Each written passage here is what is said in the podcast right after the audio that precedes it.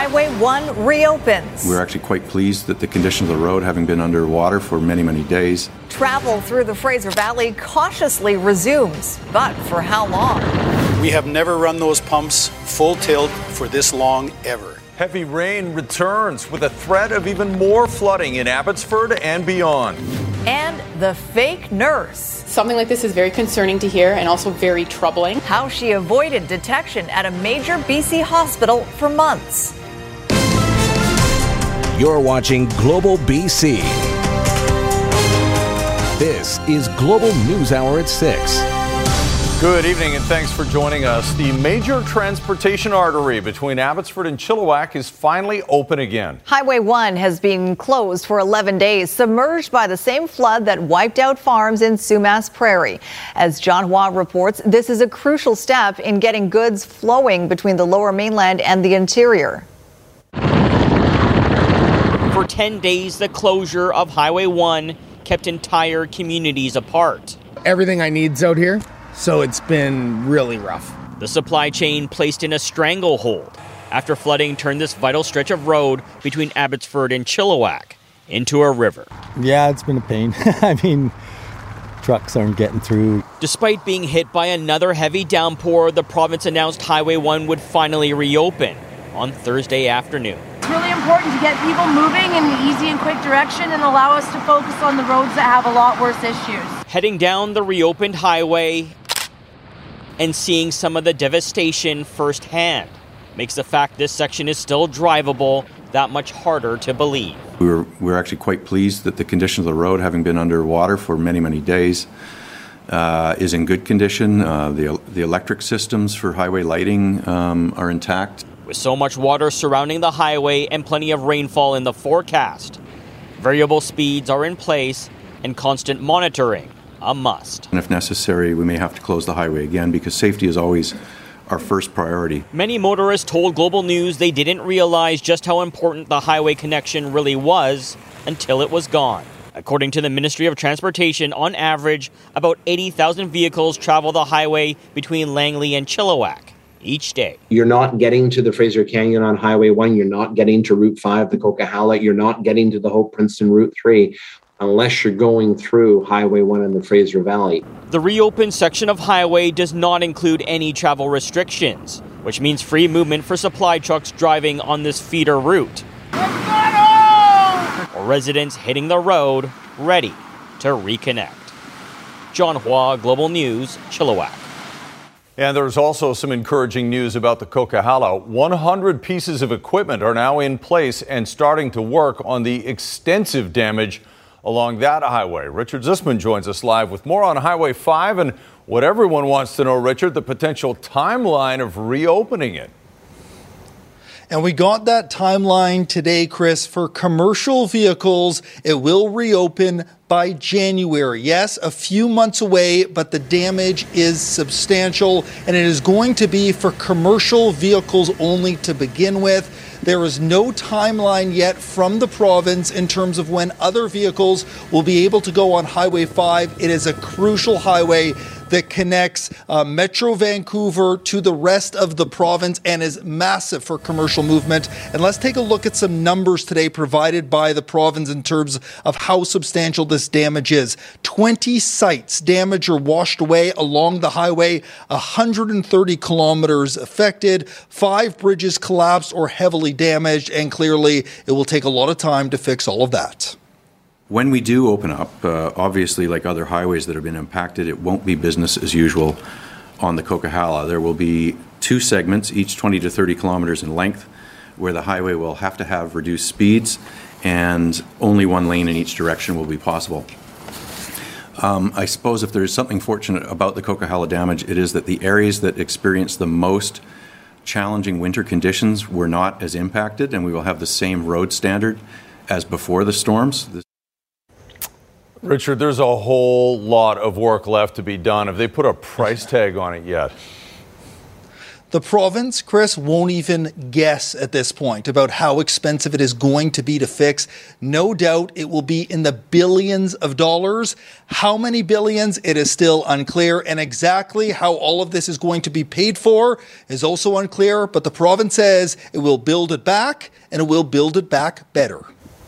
Good to hear. All right. Thanks very much, Richard. Well, for residents of the hard hit flood areas, today's rain and the series of storms still in the forecast are making for a stressful situation. Our Rumina Daya joins us live from Abbotsford tonight. Rumina, their concerns can be boiled down to two questions How much rain is going to fall, and will the repaired dike and sandbags hold? Sophie, many residents are petrified as to what's going to happen next. The rain has been relentless, and there are two more storms headed this way. 68 years on this land. Creating a path for the water to escape.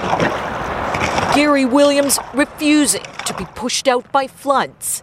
His greatest concern will the dike hold? Hopefully, uh, they reinforce them some and uh, we won't get as much rain, and uh, this time we'll, we'll escape disaster. Repairs and reinforcement on the busted dike, 95% complete.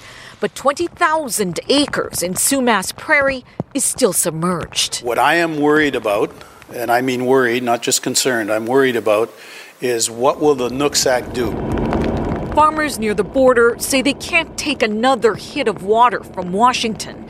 A year's worth of crops already destroyed. These are the leftovers. We're done with the soup. But out of tragedy, communities continue to emerge stronger. We think we can handle it ourselves. As farmers, normally we don't want help, but we love that everybody's stepping up. The tiny hamlet of Arnold suffered great loss. Marnie Brecken's home was under six feet of water. Every time somebody says they prayed for me, I cry because it's just, it just means so much that people do care. Volunteers are trying to ease the trauma for so many who have no idea what the future holds. I haven't felt that anyone are thinking about themselves. Everybody's thinking about somebody else. Even if it's raining, it feels like the sunshine is right there, it's everywhere. Now, so far, the dike is holding. The Barrowtown pump is going full tilt, so no rise in the water levels today, said the mayor. But as I mentioned off the top, two major storms are headed this way. The most intense one is coming early next week. Back to you. All right, let's hope uh, it all holds and, and Abbotsford gets through this one. Thanks, Rumina. All right, let's get the details on those weather systems approaching. We'll bring in meteorologist Kristi Gordon now with the latest. Kristi? Well, so far we've seen 20 to 40 millimeters of rain from this system. Just to give you perspective, we saw 200 to 300 from that last system that devastated the region. So far less with this one, that's for sure. As we head though through the overnight period, we're still expecting another 10 to 30 millimeters of rain and it will ease through the morning hours. We'll see a break tomorrow afternoon, but keep in mind, even when we see the rain ease falling from the sky, it takes a long time to come down through the rivers and streams. So we'll still see an impact potentially on the river rivers into tomorrow. Now, the next system on deck is on Saturday. That's actually the biggest one of concern right now. Another 60 to 100 millimeters into our Sunday as well. That's when we're going to see a significant change in the freezing levels with them soaring up to 2,500 meters, and we'll see a significant impact then on the snow melt as well. So the impact will likely be into Sunday, Monday. We'll be tracking it very closely uh, for you over the weekend. All right, and we'll check in a little later on the news hour as well. Thanks very much, Kristi. Well, one of the victims of last week's mudslides on Highway 99 is being remembered as a towering figure. Brett Diederichs remains missing after a pair of slides swept five people from the Duffey Lake Road. The search for his body has been called off. Emad Agahi has the story. Just three days after his 36th birthday, Brett Diederichs, along with his partner and mom, were on their way to start a new life in Victoria when they, among dozens of other drivers, were caught in a violent and deadly mudslide on Highway 99. Probably one of the most beautiful people in general that I've ever met in my life, to be honest. They had initially come to a stop because ahead of them was a slide blocking the road. Diederichs, among other people outside of his car, were trying to figure out a way forward when a second slide swept down the mountain. Matt Diederichs' instinct saved his family's life. They were out of the car, um, and he he could hear it, and he shoved his mom back in the car and said, "Mom, get in the car," and shut the door, and that's it. The death of four people has been confirmed, and despite days of extensive search, Diederichs' body has not been found. So many people are crushed. As family gathers in Victoria to grieve, the tragic news is reaching friends and colleagues in Toronto's restaurant community, where Diederichs is well known. Really impacted almost everyone that he came across, and it's a re- tragic loss. And most, you know, most of us who knew him even for a minute or for for a long time are very, obviously, very sad, upset. It's his heart, it's his warmth, it's his presence. That's um, just him, his soul. That's what I can miss the most. Diederichs had aspirations of becoming a first responder, and those who knew him say it was in his nature, even in those final moments, to put the well being of others before himself. Sadly, the RCMP has had to suspend the search and says it may not be safe to resume until early next spring. Emad Agahi, Global News.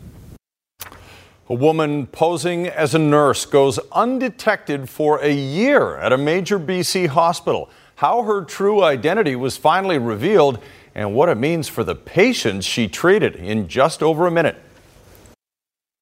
We just jumped into action and did what needed to be done. A stunning string of rescues during the flood emergency. How teams in surrounding communities rallied to help. Coming up on the News Hour. And Trans Mountain extends the timeline to reopen its pipeline. What that delay means for gas rationing coming up later. Right now, though, a scandal of sorts at BC Women's Hospital where a woman is accused of impersonating a nurse and treating patients for at least a year during the pandemic. Health authorities are still trying to figure out how Brigitte Cleroux, with a history of fraud accusations, got hired at one of the province's premier hospitals. Aaron McArthur reports. For more than a year, a woman posing as a nurse delivered medical care to patients at BC Women's Hospital. Working with the Ottawa Police Service, the Vancouver Police Department recommended charges of fraud and impersonation. Crown Counsel approved charges Thursday against 49 year old Brigitte Cleroux for impersonating a nurse between June 2020 and June 2021. We don't know yet how many um, people that this had affected, but we are working with uh, the Provincial Health Services Authority to, um, you know, identify patients that may have come into contact with her during that time. The BC College of Nurses and Midwives put out a warning about Cleroux in June of this year, indicating she worked under aliases and was never registered to work as a nurse, reminding employers to verify registration status for all new hires. According to the Minister of Health, there is an internal investigation into the hiring of a convicted fraudster. Obviously, it's a police matter and uh, uh, it will be dealt with by them, but uh, we take uh, patient safety and the quali- quality and qualifications of our health professionals very seriously. Cleroux has a long list of convictions. She has been on the radar of licensing bodies for more than a decade. The Ontario College of Nurses issued a warning about her in 2010, which is still active. The BC Nurses Union says this raises serious questions about the state of patient care in the province. The union wants to know if staffing shortages led to corners being cut in the hiring process. Why did it happen? How did it happen? Is there enough people checking who's on the floor? Are we that short staffed that we don't even know who's in the care of our, our patients? It's very concerning. Cleroux remains in custody, awaiting her next court appearance. Aaron McArthur, Global News. No charges have been approved against a well known driving instructor on Vancouver Island. In early October, sexual assault charges were recommended against Stephen Wallace, according to documents shared with Global News by an alleged victim. Now, in a statement, BC Prosecution Services says after a full review, the charge assessment has not been met for any criminal offense. At the time, ICBC announced that after investigating Wallace, it was permanently canceling his driving instructor license, subject to a 30 day appeal window, and that Wallace had agreed to several terms, including not attending any premises where driving students might be present. Well, the new Surrey Municipal Police Service is still weeks away from having its first officers begin patrols, and already it's hit a snag in recruitment. Global News has learned the provincial government is putting a limit on how many officers Surrey can hire away from other forces. Catherine Urquhart has the details. The new Surrey Police Service had hoped to be fully operational by 2024, but that's now uncertain. BC Police Services is restricting the number of hires allowed by SPS in 2022. We put forward a number of 400. That said, we heard back from uh, police services and uh, and they have revised and given a, a, range that's more in the 175 to 200 range. Why the restriction on hiring? The Ministry of Public Safety told Global News the decision was made in part due to the effects of officer attrition from other police agencies in BC and the Justice Institute of BC Police Academy's ability to accommodate increased recruit training needs. Vancouver Police is among the departments impacted by SPS hiring. So, so far, 21 uh, VPD uh, officers have chosen to lateral over to the new uh, Surrey Police Service, in addition to uh, one uh, civilian professional. So, 22 staff members in total. Also, a number of smaller departments have expressed concern. As for Surrey RCMP officers making the move, the Mounties confirm that just 23 Surrey RCMP members have resigned from the RCMP and patched over to the Surrey Police Service. For many departments, creation of Surrey Police Service has caused uncertainty. We don't know for certain uh, how many more uh, may choose to go. The Surrey Police Service remains hopeful. I think it's probably premature to forecast out whether it's going to create a delay or not. What I can tell you is that we're really looking forward to bringing on more members. SPS now in a challenging position as it tries to move forward with a new, fully operational police department. Catherine Urquhart, Global News. Coming up, Amazon seems to have changed the game for online scammers. People uh, reaching out to consumers saying that they're calling on behalf of Amazon. How the online retailer is unwittingly drawn into thousands of fraud cases. And perfect conditions for opening day at Whistler. The snow has returned, but what about American tourists? Course, Black Friday officially kicks off tomorrow, and bargain hunters everywhere will be taking full advantage of those online deals. Unfortunately, scammers will be hard at work as well, impersonating major businesses like Amazon, all to steal your personal information. With more on how the scam works and how to avoid becoming a victim, let's bring in Consumer Matters reporter uh, Anne Drewa. Anne? Thanks, Sophie. According to a recent report, Amazon tops the list of impersonated businesses. The U.S. based Federal Trade Commission reports that between July 2020 and June 2021, one in three people who reported a business impersonator say the scammer pretended to be from Amazon. About 96,000 people reported being targeted, and 6,000 said they lost money. In fact, reported losses totaled more than $27 million, with the average loss per individual at a reported $1,000. Now, here's how the scam works impersonators send you a message via text or a link about suspicious activity or unauthorized purchases on your Amazon account. When you call the number provided to sort out the issue, you are now connected to the fraudster who then continues to trick you into handing over your personal information. Here at home, the Better Business Bureau says it's not surprised by this type of scam. In fact, it's getting worse. The BBB says there has been a rise in online scams during the pandemic, and it's cautioning consumers as we head into Black Friday and the height of the holiday shopping season to be extra vigilant.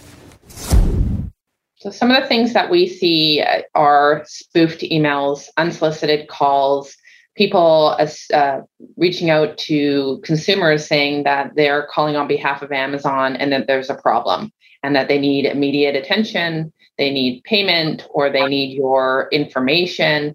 Um, again, trying to catch you unaware. Your personal information gets into the hands of a criminal, that information could be used for identity theft. That's probably the the scariest that I can think of is that people could take out credit card names in, on your using your information, um, or they could take out uh, loans and, and other things attached to that. Now, Amazon told us it regularly collaborates with the Better Business Bureau to help protect customers from scammers. The BBB recommends to be skeptical of unsolicited calls and ignore calls requesting immediate action. Also, beware of unusual payment methods like wire transfer, prepaid debit cards, and cryptocurrency. If you are a victim of fraud, report the incident to Amazon, the Better Business Bureau, and the Canadian Anti Fraud Center. And if you have a consumer issue for me, you can email me at Consumer Matters matters at globalnews.ca. All right, sounds good. Thanks, Anne. Up next, crunch time for a critical part of the supply chain. We've run down the clock. It's midnight. The crisis is here. Why BC ports have some heavy lifting ahead. But first, why it could be a while before you're allowed to fill up again in BC. Watch the Global News in 980 CKNW Leadership Series every Saturday and Sunday in partnership with Fortis BC. That's Energy at Work. A leading gas analyst says the latest update today on the Trans Mountain pipeline means we could be rationing gas well into the new year. Trans Mountain shut down the pipeline November 14th knowing heavy rain and flooding were likely. It turns out the line stayed intact, but much of the cover for the pipeline was washed away, leaving many sections of it exposed. With a lot more rain in the forecast and difficulty getting equipment into the areas that need shoring up, the company has no timeline to restart it. The fact that Trans Mountain has not used the same language today as it has for the past several days uh, confirms my fears a week or two ago that, uh, or at least at the beginning of this last week, that uh, this would be a much longer process than uh, than anyone had wanted. McTeague believes if people get greedy, we could see more gas stations running out of gas in the next week. But if people are responsible and limit their use, we should be okay. Well, the floods and highway washouts are yet another blow to the beleaguered Okanagan tourism sector. The vast majority of winter visitors to the region and resorts like Big White are from the south coast. Opening day is Friday, but with the indefinite closure of the Coquihalla and other highways, they're already taking a hit. The lower mainland literally is 50 percent of our overnight visitation that comes from around the world. In the last week, we've had over 70 cancellations. Wineries are busy this time of year, skiing, hiking, snowshoeing. Um, we've got very strong visitation in this area normally. There's absolutely going to be an impact. With the outlook for South Coast tourism uncertain, tourism officials are calling on local residents to do what they did during the height of the pandemic and support local businesses. The crisis is here. That warning today from the head of the Port of Vancouver as he delivered his annual State of the Port address. The ominous report card comes in the wake of the widespread problems caused by the pandemic and the disastrous floods. Ted Chernecki reports.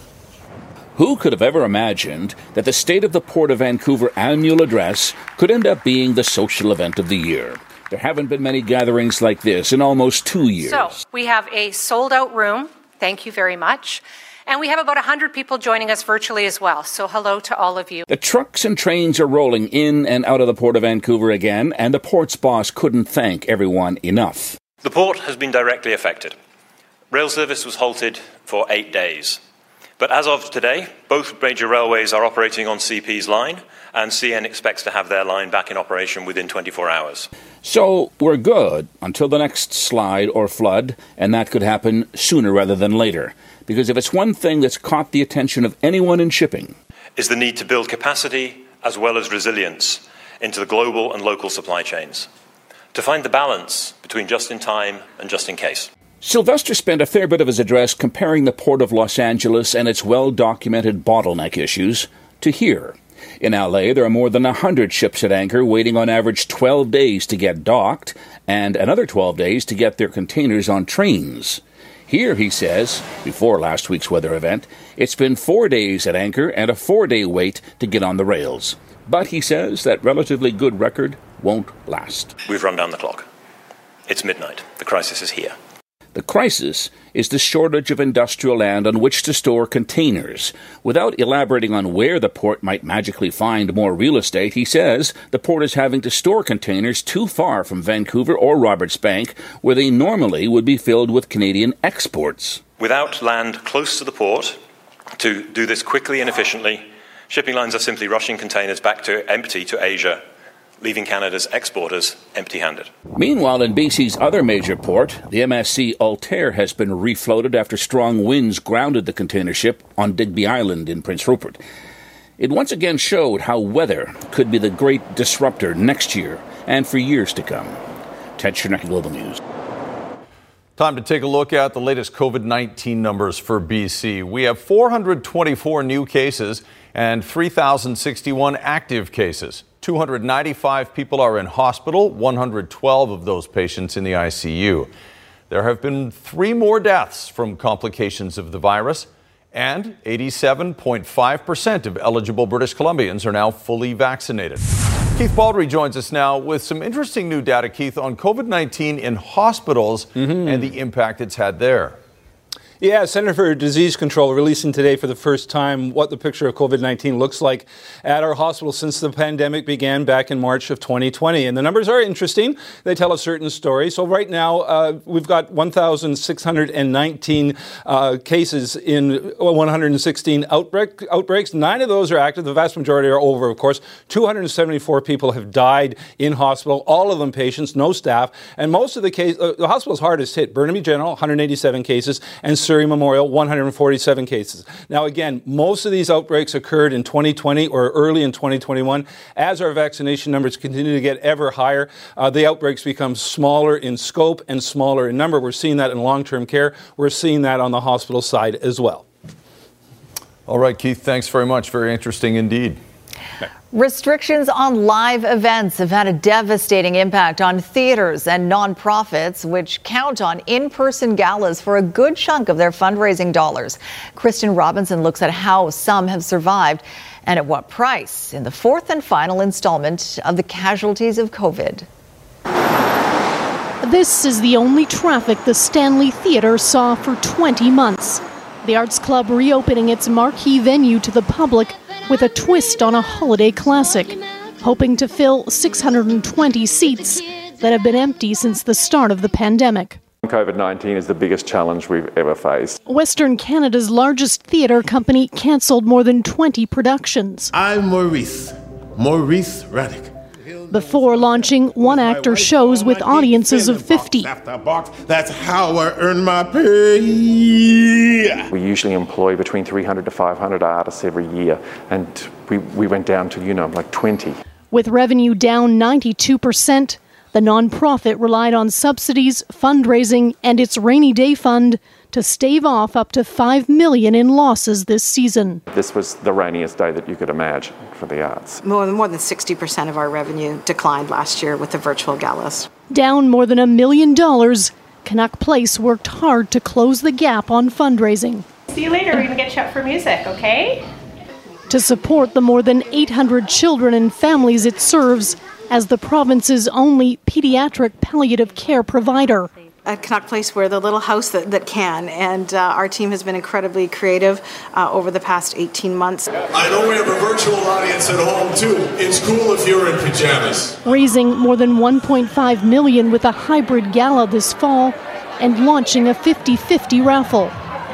Three, two, one. The BC Children's Hospital Foundation's Miracle Weekend went virtual. Thank you so much for your donations. Keep them coming, though. Its three galas put on hold. The care of our children doesn't pause for a pandemic. What if home wasn't a hospital? The nonprofit that helps fund the care of nearly 100,000 sick kids a year was able to combat a 7% revenue shortfall with online events, its dream lottery, and the support of generous donors. I think we've worked hard to ensure that um, the business model is able to weather really tough challenges like COVID. Back at the Arts Club, the tables are turning, thanks in part to the vaccine passport. We saw a big surge in ticket sales when people realised that everyone around them was also going to be double vaccinated. And hope that the return to 100% capacity will stage a comeback. It means a path forward. It means that there is a future. Kristen Robinson, Global News. Coming up, heroes who rushed in when everyone else had to run out. Now we're talking dumpsters floating down the road, cars floating down the road. It looked like a war zone. The rescuers who put their own lives on the line to save others. And coming up in sports, the Canucks slump is tough to watch. So, how do you think the players feel? They'll tell you later. Here's the Wines of British Columbia question of the day. What is unique about harvesting ice wine that isn't normally done while harvesting grapes for traditional table wine? A. The harvest is done only on the weekend. B. The harvest is done during the night or at dawn. C. The harvest is done for an hour per day over a one week period. Stay tuned after the break for the answer. Global News and 980 CKNW Leadership Series, an engaging interview series featuring inspiring BC leaders Saturdays on Global and Sundays on BC One throughout November. In partnership with Fortis BC, that's Energy at Work. The answer for the wines of British Columbia question of the day is B. Harvest takes place at night to ensure the grapes are at the optimal temperature of below minus 8 degrees Celsius. It's opening day for Whistler Blackcomb, and with conditions said to be excellent, the hills and lifts have been steady. Mm-hmm. The big question is will the lingering effects of the pandemic and the recent flooding prevent the bounce back the resort desperately needs? Jordan Armstrong reports. In any mountain town, this is the sort of opening day they dream of. Enough snow that chairlifts have to be swept. It's going to be a good day. Going to shred the gnar. It's going to be a good time. To be completely honest, I'm pretty drunk still, so you know it's very it's very Whistler-esque, no doubt. So far, the crowd is steady, but the hills aren't packed. In terms of business, the forecast for the upcoming season is tough to predict. We do know that there is a lot happening in our province right now, so we happen to be in this very nice little oasis, and we're very, very thankful. The resort is hoping for a more normal year. No social distancing in lineups, and no checking for vaccine passports on gondolas. Opinion on that is mixed. Hopefully, people will, will, you know, follow the rules and stuff themselves. I feel totally safe. I'm not bothered by it at all. It is no coincidence Whistler aims to open in time for U.S. Thanksgiving. I live in Madison, Wisconsin. I just moved to Seattle. American visitors crucial for the local economy, but few showed up for opening day. I'm from Ottawa, Toronto, Ontario. Have you seen any Americans? Uh, no. According to Tourism Whistler, on a typical season, about 30% of visitors to town come from the U.S. We are anticipating that it's going to take some time for all of our international markets, including the United States, to rebound. Um, this year, we're expecting U.S. visits to be down about 58% compared to a typical winter season. In the village, still quiet. Still lots of room at the inn. Woo! For small business owners like Diana Chan, it's been a tough two years. We've struggled. We need a season like we're hoping to have. Hope reinforced by the snow. These are loonies from the sky. Jordan Armstrong, Global News, Whistler. Looks good up there. It sure does. Jordan looked cold, but don't feel bad for him. He's a great skier, and you know he got some runs in while he was up there. Yes, I'm sure he pitched that story. I, bet, I bet he did. Uh, snow up there very often means rain down here, and lots of it on the way. Here's Kristi with the forecast. Thanks so much. So here's a quick look at the totals so far today. This is a 24 hour total from 20 to 43 millimeters across the lower mainland. So by comparison with the 200 to 300 that we saw with that devastating one over two days, uh, this is far less. But as we all know, this is just the start of it. So overnight tonight, totals by tomorrow morning could reach 80 millimeters from this storm. We are going to see a bit of a break in the action tomorrow. Here's a look at the flood potential from uh, BC River Forecast Center, particularly concerned about the south coast region and the Fraser Valley, but it's not so much from this storm number one. It's going to be storm number two and three that have a greater impact. Here's a look at them. Storm number two moves in on Saturday. We will continue to see that rainfall into our Sunday. We'll see lingering rainfall into our Monday also. So it's relentless rain after today. And there's that storm number three moving on shore on a Tuesday. And we'll see the impact into our Wednesday. So one thing after another. But it's not just the rain falling from the sky.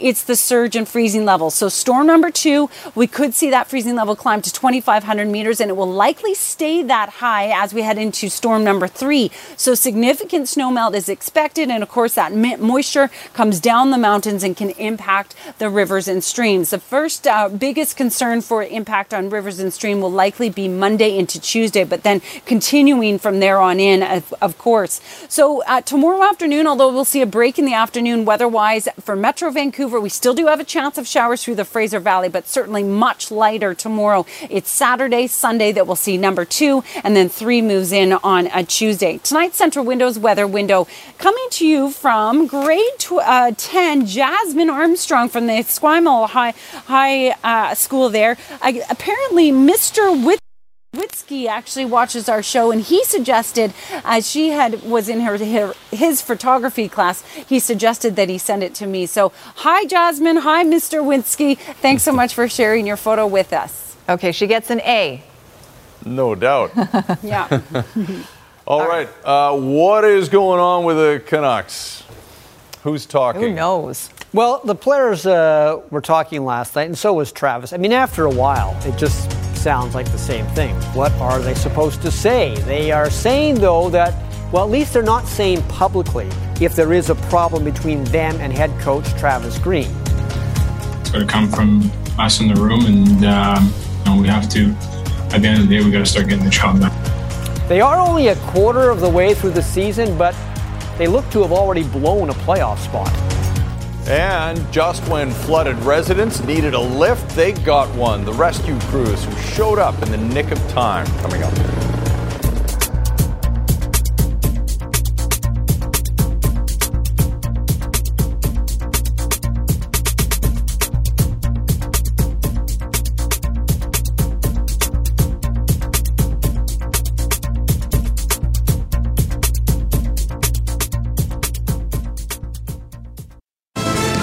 Watching Global News Hour at 6. There's no joy in Canuckville. The Canucks are striking out. Zero. There is zero joy. Um, the Vancouver Canucks hit the 20 game mark last night the way a bug hits a windshield. Uh, Vancouver is actually three points behind what they were last season after 20 games, and last season was awful. Travis Green is still the head coach.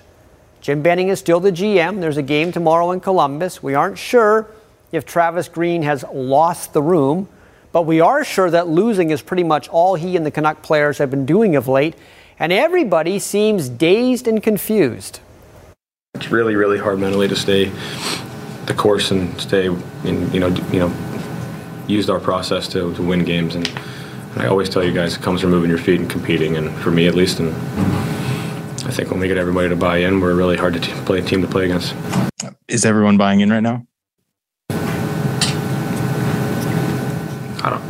Know, like I said, we're not gonna get out of this by pouting and hanging our heads. No one really cares what we're going through. Um, you know, so we got to bring it, uh, get out of it ourselves. Um, no one's going to help us. It's going to be within the, the group collectively to, to get out of it. There are many obvious reasons for the losses piling up Elias Pettersson and Brock Boeser's lack of goals, the league's worst ranked penalty kill, but the fixes are more subtle. A lot of little things that, if executed, can make big differences in games. You know, details on winning battles and winning puck battles and, you know, maybe winning a certain matchup type stuff. Um, you know, kind of the game within the game. Um, we uh, win that, we, uh, you know, hopefully can, or should turn this thing around. Doing the small things out there that matters. Uh, we might not win in the first shift, but set set ourselves up for for a good game, and, and I think that's how we have to look at it. We just one one shift at a time and, kind of build and go from there. Hey, these guys know that if they don't start winning right now, the climb to a playoff spot will be nearly impossible, even with three quarters of the season to go. They've got to summon that will to win.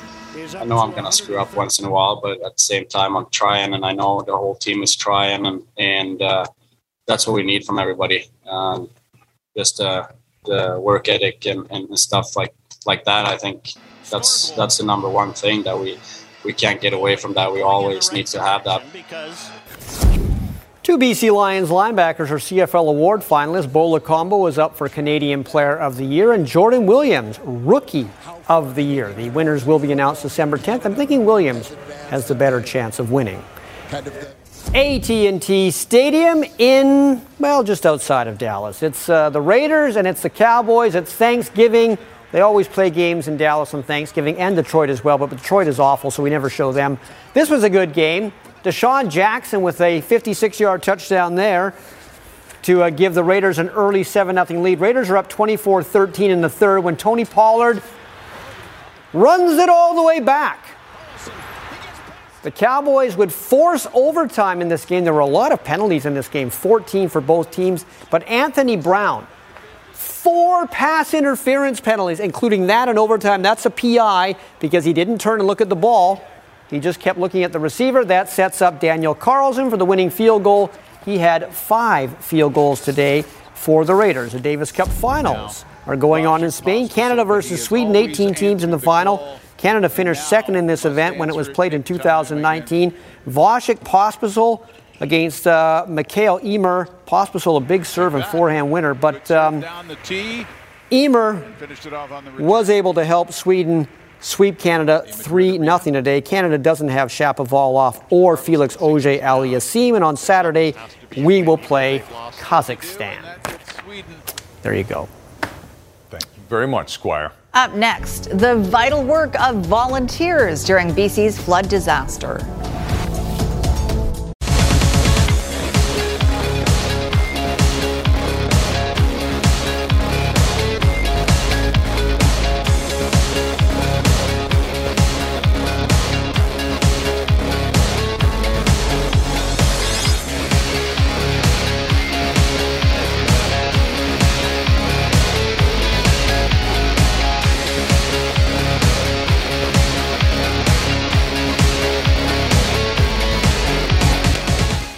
Back to our flood coverage now, and more residents of the town of Merritt could be allowed to return home this weekend if water quality testing starts improving. Meantime, we are getting a new first-hand look at the rescue mission in Merritt.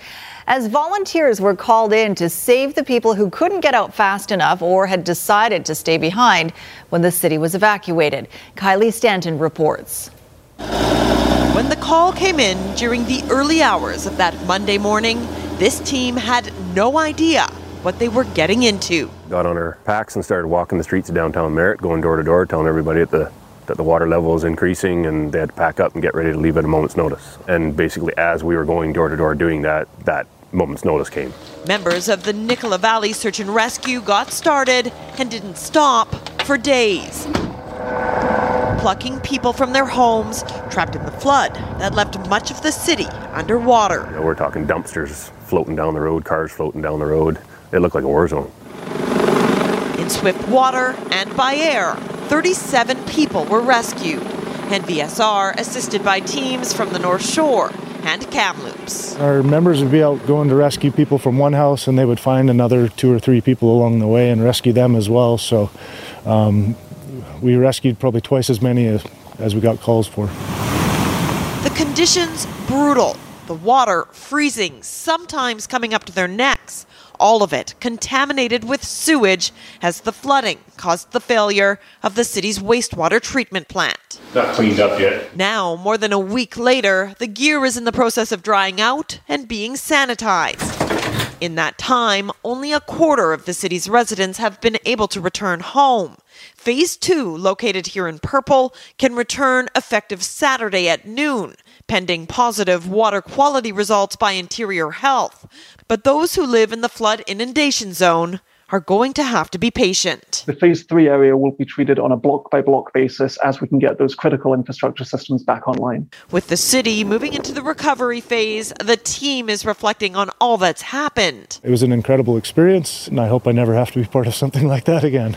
But in case they do, lessons have been learned, and they plan on being ready. You're hearing more and more this is going to become the new norm. So now we need to figure out how, how are we going to train for, for major flooding events. You know, you name it, that's what we were exposed to that day. Kylie Stanton, Global News.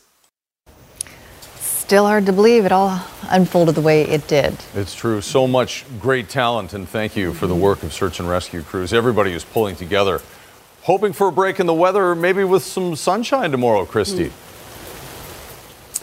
Yeah, uh, not a ton necessarily, Chris, but a break in the rainfall later tomorrow. Although there still is a chance of showers out through the Fraser Valley, even tomorrow afternoon.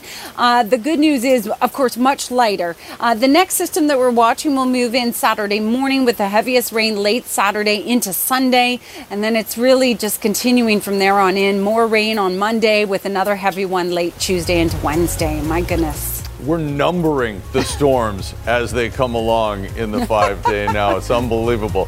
Thanks very much, Kristi. Thanks for watching, everybody. Have good, a good night. Good night, all.